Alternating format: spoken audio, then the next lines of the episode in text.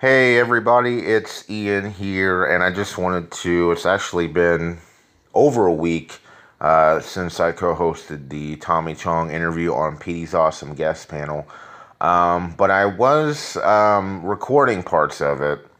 Um, I know the first part is after I asked my first question. Um, but there's a couple other parts. One of them is nine minutes long and kind of parts of uh, a few of our questions involved, but it's kind of just um, a teaser, I guess I should say, for the actual Tommy Chong interview, which uh, we got to talk with him for an hour, and I believe that there's like 45 minutes maybe on YouTube because um, Pete cut some stuff out that. Uh, the agent said he didn't want Tommy talking about, but Tommy talked about anyways. But uh, you know, you'll have that. Um, it was very awesome talking with him. Uh, I've been a Cheech and Chong fan for, oh my gosh, probably since I was in middle school, long before I knew what pot was. Um, I enjoyed the comedy of Cheech and Chong. And um, for duos, uh, comedy duos, especially in the last, uh, they got together in the late 60s. Um, I, I called them innovators, uh, but Chong said they, they weren't really innovators. They just um, picked up stuff from other people, which kind of interested me because I think when you look back to like when Up in Smoke came out in 1978, I think it was 78, 79, there wasn't really a lot of that kind of humor. I mean, uh, the drugs were still kind of, it's not like today where I believe like 25, something like 25 of 50 U.S. states are eagle uh, eagle are either um, legal like um, I can't think of what it's called, but um, I'm farting on it now. Um, recreational. Half of them they're either recreational or medical. So you can have your medical card. You can just go in off the street and show your ID and buy it. But uh, when when Up in Smoke came out, and when Cheech and Chong were like doing tours in the '70s, and when Big Bamboo came out, and the records came out, it was definitely still like a taboo era.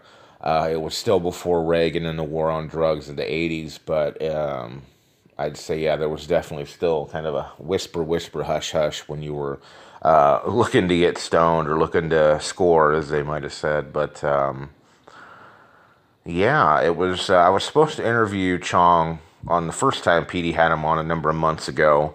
Um, but I was at work and I was actually standing in a closet uh, waiting to get put on the Zoom. And he and then I ended up putting it in my back pocket and going to check.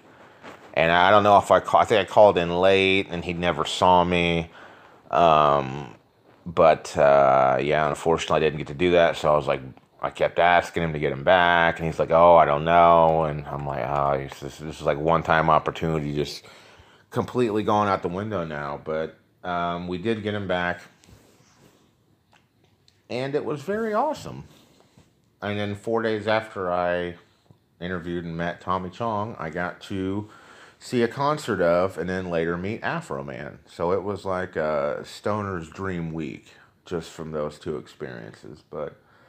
Um, I think I'm going to cut that out for now. The full interview is available on YouTube. If you go to you, excuse me, if you go to YouTube and check out Petey's awesome guest panel, um, there's he's done. Uh, this was 112, but he's done uh, one or two since then. So uh, he's been going about a year and he's doing great. Uh, PD came on my show a number of times um, in the early 2010s and I had I let him co-host, and he called in and talked to the Glow Girls when I did my Glow Girl of the Month and the Glow Girl Radio reunions and all that stuff because he was a big fan of Gorgeous Ladies of Wrestling.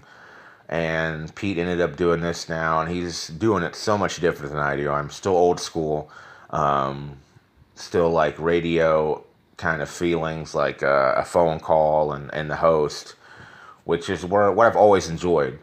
Um, I do like doing the in person interviews, like conventions and stuff, but it's so much harder. Like, I, I, I fanboy out, kind of mark out, as we say in wrestling.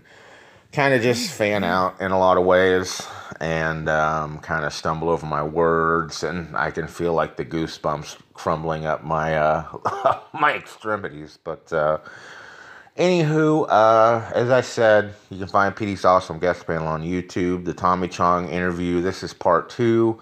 If you're looking for that one, but I also suggest you check out part one. But part two is the one I co-hosted, as well as the Burt Ward interview, uh, the legendary original Robin from. Uh, the legendary Batman 1960s TV show. So find those and so much more on YouTube. You can even find uh, classic Cloverleaf episodes and clips and promos. And I'm going to get ready to start putting some new stuff up there as well. So check out for that. And uh, you guys enjoy these clips from the Tommy Chong interview. We'll see you later. Yeah. Him, making him smoke, and he didn't turn it down. Oh, okay, okay. It was a lot of fun. Those guys are a lot of fun. Yeah, it's got to be cool getting to uh, work and share your kind of stoner comedy that you guys pretty much like originated with uh, different generations that have brought their own kind of element into the force. Well, we personally, you know, we got our ideas from other people ahead of us. Okay. The committee and Second City. I was thinking, uh, reminiscing, because I've, I've been watching Everybody Loves Raymond and uh, and I, I, realized watching Peter Boyle on that show that he was the first when I, the first time I ever saw anything called improv acting was in uh, Chicago at, uh, the Second City, and Peter Boyle was one of the the stars of the show that I saw, and uh, and then I worked with Peter on uh, Yellowbeard, and so it was a because he really was the very first guy that I that that really got me interested in doing uh, improvisational comedy. Very cool. Oh, okay. And uh, I don't know. Uh, it was. Uh, I understood. I understood the concept and everything else, but I, I don't especially agree with, uh, you know, physical acts that, that could hurt or something. But yeah, I mean, it was just I, am one of those guys. I'll try anything. You know, uh, yeah, I don't care what it is. I, I used to uh, be almost a regular in Bill O'Reilly. Oh wow! Because my my my, my views were so left wing that every time I they'd have me on, they'd get all this mail and all this action. You know, what what's this guy get this crazy guy off? Uh, so I, I like the conflict and everything. I, I like that part. You know? and, and I appreciate everybody, no matter what they're doing you know, like Evel Knievel, you know, I mean, that was deadly, deadly, you know, trying to kill himself for money. And he finally, I, I don't I forget, but yeah, but people, people do so many crazy things. Well, you know, you put a camera on people, look out. expect the unexpected, right? Big pushback from all the uh, bird feeders in that. And Jack Herer was the guy's, his book, The Emperor Wears No Clothes, classic. You got to get it. I would that be Snoop Dogg or Bob Marley. Bob Marley is the singer. He was no advocate of, he, he used pot, but he was a, like, like the people I'm talking about. They're people that you know what they're doing, you know. I met, I know, I know Bob Marley. I knew him. We, we worked with and and Bob Marley, like Willie, like uh, Snoop Dogg, like me, you know, we're, we're users. We're the users of it. But guys like Jack Herer, they were the professors. They were the brain. Just like Sanjay Gupta, uh, you know, the, the chief medical uh, for Biden, and, you know, for America. He was the one that actually got cannabis uh, legal medically because what he did on CNN, he did a show where he showed a, a, a baby that was born with epilepsy, and it would have a, a, a fit, an epileptic stroke every 15 minutes or a half hour, some crazy thing, from the day of its birth, and wasn't even a year old. And after they give it Charlotte's Web, uh, to, uh, THC, a strain of Charlotte's Web, uh, the baby hugged his mother for the first time. It was cured, no more fits. And so this is this is the, the substance that the, the American government demonized because it was a racist law meant to uh, control uh, blacks and uh, you know give the cops an excuse to uh, to be racist all over America. So and, and all over the world actually, because up until America uh, demonized can- cannabis was uh, considered a medicine. In fact, in Amsterdam, Amsterdam was one of the few places, if not the only place, that railed against the demonization of marijuana.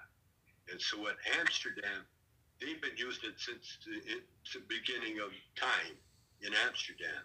And I'll give you a little tidbit that, that I, I tell every once in a while. You know the word drugstore? Yeah. You know, drugstore? Okay.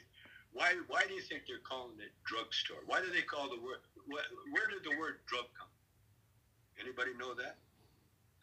I'll tell you, it's a Dutch word. It comes from the word droog. Droog. To droog means to dry. So what they would do when they harvested the hemp cannabis, they would put them in these stores called droog to dry. They were called droog stores. And so uh, when uh, uh when uh, um, what was I going to say? Yeah, when, when, when all, all, during that one period before they demonized, first of all, before prohibition. See, prohibition started the prohibition of marijuana, and prohibition, another racist law. I don't know if you guys know about this, but white people have been fucking up this planet forever, you know. And and their racist law, these were the Puritans these were the Philadelphia Puritans, white. Uh, you know, they believed in, in you know, no alcohol whatsoever. And, and, and what they, what they, uh, just minute, I gotta take this call. Sure. Hi, Ann. Joe? Don't worry, we can all edit this out. Joe? oh, that's okay. Don't worry, we all edit it out. Don't worry. But, but let me let me let me finish my little uh, lesson here. Okay? The white people, the Puritans, did not want anybody, alcohol touching the lips of anybody, especially Christians. Yeah. And so they outlawed alcohol, prohibition. They outlawed uh, wine from Italy, France, Germany, whiskey from Ireland. Uh, all the all the spirits are called. And Canada refused to go along with it. So you can get alcohol in Canada, which created uh, the bootleg industry, which created the uh, Al Capone, and which created uh, the FBI, the Federal Bureau of, of, of that. And so when when they ended prohibition, the cops had nothing to do. So they made marijuana. By before it was called marijuana, it was called hemp and it was legal. But the minute prohibition hit, then they made marijuana. They changed hemp into marijuana because it was a slang Mexican word, and and therefore then they demonized the Mexican culture for for bringing the the so-called drugs in that. So what we're dealing with now is untangling this great uh, racist mess called uh, you know these stupid laws, and we're and we're doing it, and we're doing it uh, uh, Martin Luther King style. You know, we're doing it very uh, peacefully. You know, when a baby can can get pot legal, that that's we're on the right track. Um, Ian, your next question. Well, I've always been a big professional wrestling fan. I remember in 2011, you and Cheech co-hosted or I guess hosted Monday Night Raw. Uh, what were your memories of working on that show and getting to meet some of the wrestlers? Well, you know, I had a, a godmother that traveled the world when I was a, a young boy, and she would collect uh, wrestlers' uh, autographs. Oh, nice. And so I got, and then I had a friend that uh, their, their brothers back in the 50s. 50s wrestling was huge. It was mm-hmm. big. everybody was, uh, you know, that was a big uh, Elvis Presley kind of concert thing. You know, was big, big draw. So I've always, I was, I was a big wrestler fan, and I got to learn a lot of the, the tricks. You know, the Indian Deathlock and all these, all these different wrestling holds and that. And so I was a big wrestling fan. And then my dad, when I got a little older, my dad, we went to a wrestling match, and and then that's when I found out that it wasn't really uh on the up and up, because I was using the urinal and both wrestlers that were just trying to kill each other uh, on in the ring, and the cops had to come and the referee had to separate them. They were both standing side by side taking a piss. and and you can see the what was supposed to be blood. You can see it was like ketchup or whatever. So so I I man I it's show business. It, it's just I and I've always been a big big fan of show business.